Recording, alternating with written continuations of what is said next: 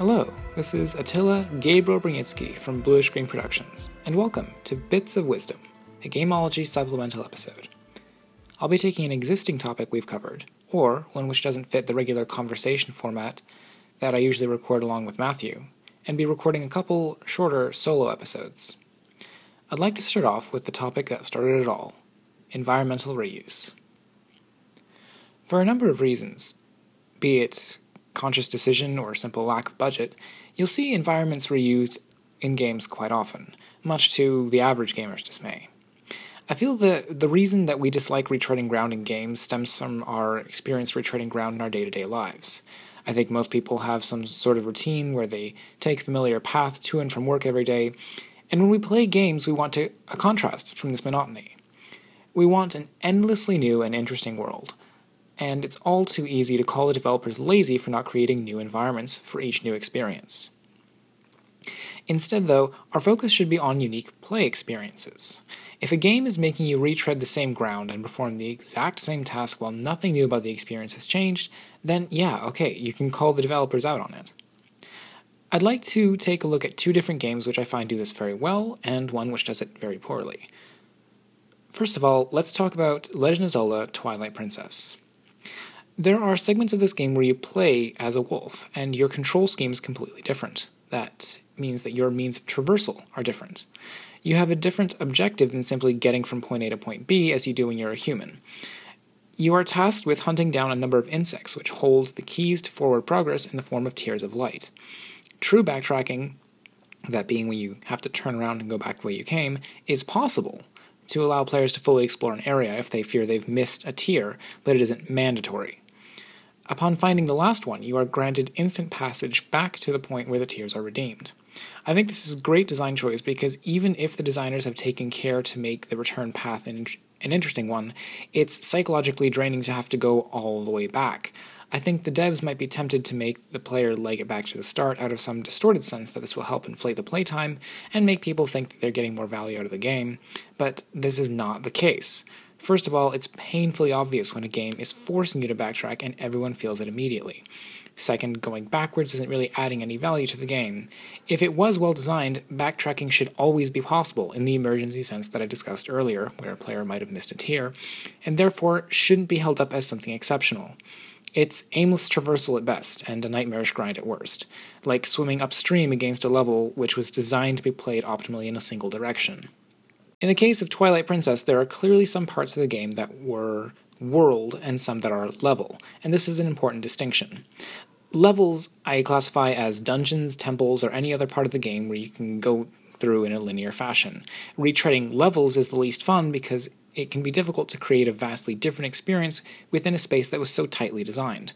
On the other hand, worlds sections include things like Hyrule Field and the towns of the game, locales which are not hives of combat or puzzle solving, but are an open space that knit the levels together.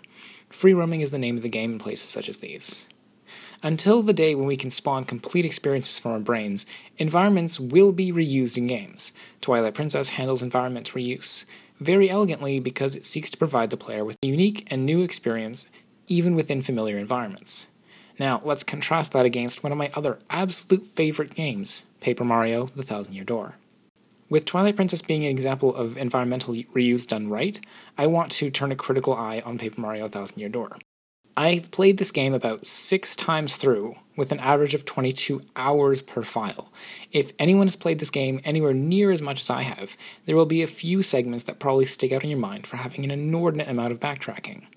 That being said, Paper Mario has a near flawless difficulty curve. When you enter a new area, you're always just around the right level to fight enemies in that zone. Cutting out all the backtracking and subsequent enemies that you fight while backtracking would mean you no longer have the experience necessary to be at the correct level. It'd be like playing Pokemon and dodging all the encounters with random trainers. Sure, it's saving you time, but in the end, you need that experience, and it's only worth fighting those trainers the first time you see them, otherwise, you're over leveled and the experience that you would earn is trivial. So, Paper Mario is constructed around the backtracking, but these are still parts of the game which I would gladly skip if given the choice because they aren't adding to the experience. There's nothing new or exciting about the fourth time you have to backtrack between Twilight Town and Ghostly Manor. In fact, this part of the game is pretty strong implication that you should be fleeing every battle and it just feels awful as a player, you can lose a lot of your saved up coins. On a back of the envelope calculation, I estimated that you could crop about 7 hours worth of backtracking out of the game, and it would have left it as a much tighter experience. Make sure you don't cave into people who are clamoring for dollar per hour game experiences. It's far better to keep an eye on your awesome per second ratio. Now, if infinite novelty is really what you're after, perhaps you'd be more interested in a procedurally generated game. Advances in both hardware and software have improved the nature and quality of experiences generated by procedural generation.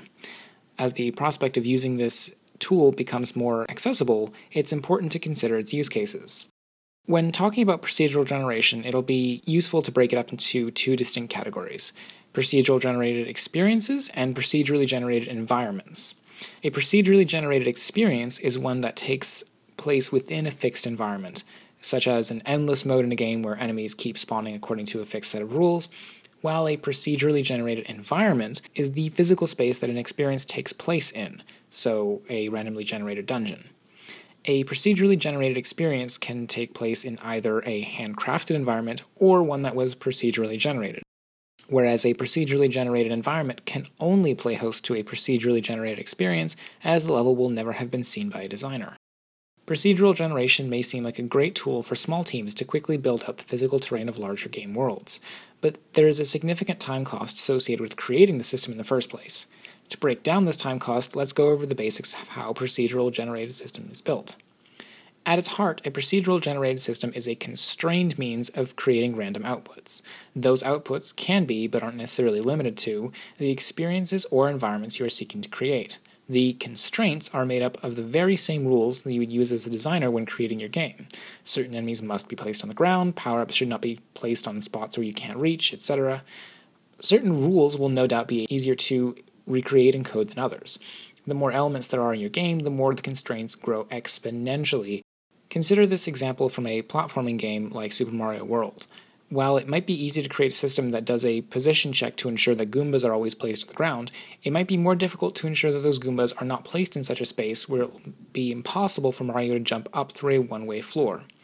Of course, you could always create a simplified set of rules for such a game by only generating terrain which can be traversed through a series of easy to perform jumps, making safe guesses, as this will guarantee that you'll end up with something playable.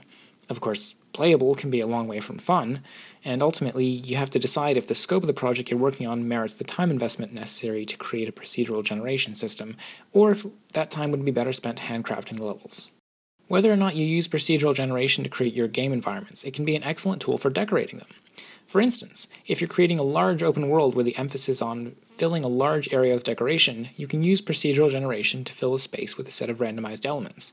For example, it would be incredibly tedious to decorate all the roads of a city with lane markings, cracks in the pavement, weather damage, etc., but you could easily feed these details into a procedural generation system and have it do a large amount of the work for you as long as you take the time to look over what the computer came up with and verify it didn't do something outlandish. On the experiential side of things, procedural generation is excellent at creating certain types of puzzles, specifically ones with simple rule sets like that of Rubik's Cube. The possible movements the cube can make can be encoded and then applied as a shuffling algorithm to scramble the puzzle. The same sort of logic can be applied to creating a Sudoku. A complete board can be generated, which adheres to the rules of a Sudoku, then numbers can be deleted at random to create the puzzle itself. That being said, any puzzle which can be created by an algorithm can be solved by an algorithm, and relying too heavily on procedurally generated puzzles can get boring or frustrating because the computer can actually spit the puzzles out faster than it takes a player to solve them. At that point, the challenge being presented is as arbitrary as playing 52 pickup.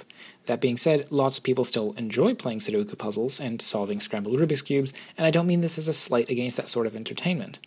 As I see it, the power and flexibility afforded by modern game devices, I personally believe that we can create puzzles that are more varied, interactive, and satisfying to solve. As with all tools available to a game designer, if you decide to use procedural generation in the creation of your game, or as part of the game experience, you must consider all the implications of the randomly generated experiences that the system can produce. Investing a lot of time into a well built procedural generation system can create a near limitless number of possible experiences, but volume does not substitute for the quality of an experience. It is highly important to start with a fundamentally strong gameplay experience, and only then should you consider which elements of the game can be procedurally generated and which ones should be done by hand. So there you go. That's roughly an hour's worth of podcasting condensed into a round 12 minutes audio episode. Uh, I hope that you find this uh, supplemental episode interesting, and if you do, uh, you can look forward to seeing more of it in the future. As always, you can submit user feedback via my website, which is bluishgreenproductions.com, and you can find me on Twitter at Attila Gabriel or Bluish Green Pro. Thanks for listening, and see you next time.